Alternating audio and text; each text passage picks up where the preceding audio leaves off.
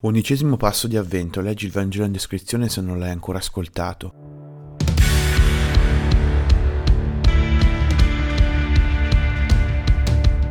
Gesù oggi paragona gli uomini a dei bambini mai soddisfatti dai giochi proposti dagli altri. Questa generazione è simile a quei fanciulli seduti sulle piazze che si rivolgono agli altri compagni e dicono Vi abbiamo suonato il flauto e non avete ballato, abbiamo cantato un lamento e non l'avete pianto.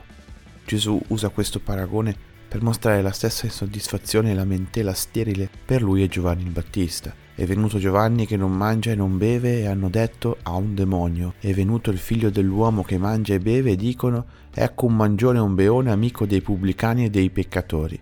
Lamentarsi è sempre facile, fare polemica è sempre facile, trovare frasi a effetto per criticare senza entrare nel merito è sempre facile, rifiutare chi la pensa diversamente è sempre facile. Difficile costruire, difficile proporre, soprattutto difficile è decidere cosa si vuole. C'è un'insoddisfazione buona che ha a che fare col desiderio, con l'attesa di qualcosa di grande, con la speranza, ma c'è anche un'insoddisfazione malata che invece ha a che fare col non sapere cosa si vuole, cosa si attende, cosa si spera.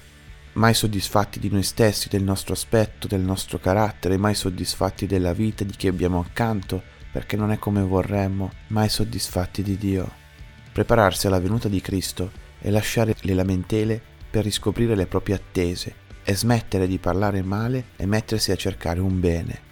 Tutto cambierà quando cominceremo a capire che Gesù sta parlando proprio a noi, proprio a te. Non sta dando consigli, non sta esponendo una teoria sulla vita, ma sta parlando proprio a te e chiede per forza di smetterla di fare valutazioni da lontano e compromettersi in prima persona. Esercizio di realtà di oggi, abbandonare lamenti e riscoprire la gratitudine per tutto ciò che siamo, abbiamo e facciamo.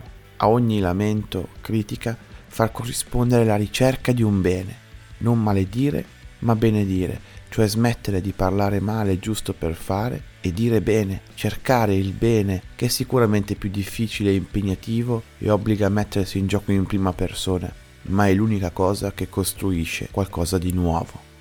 Buona giornata a tutti.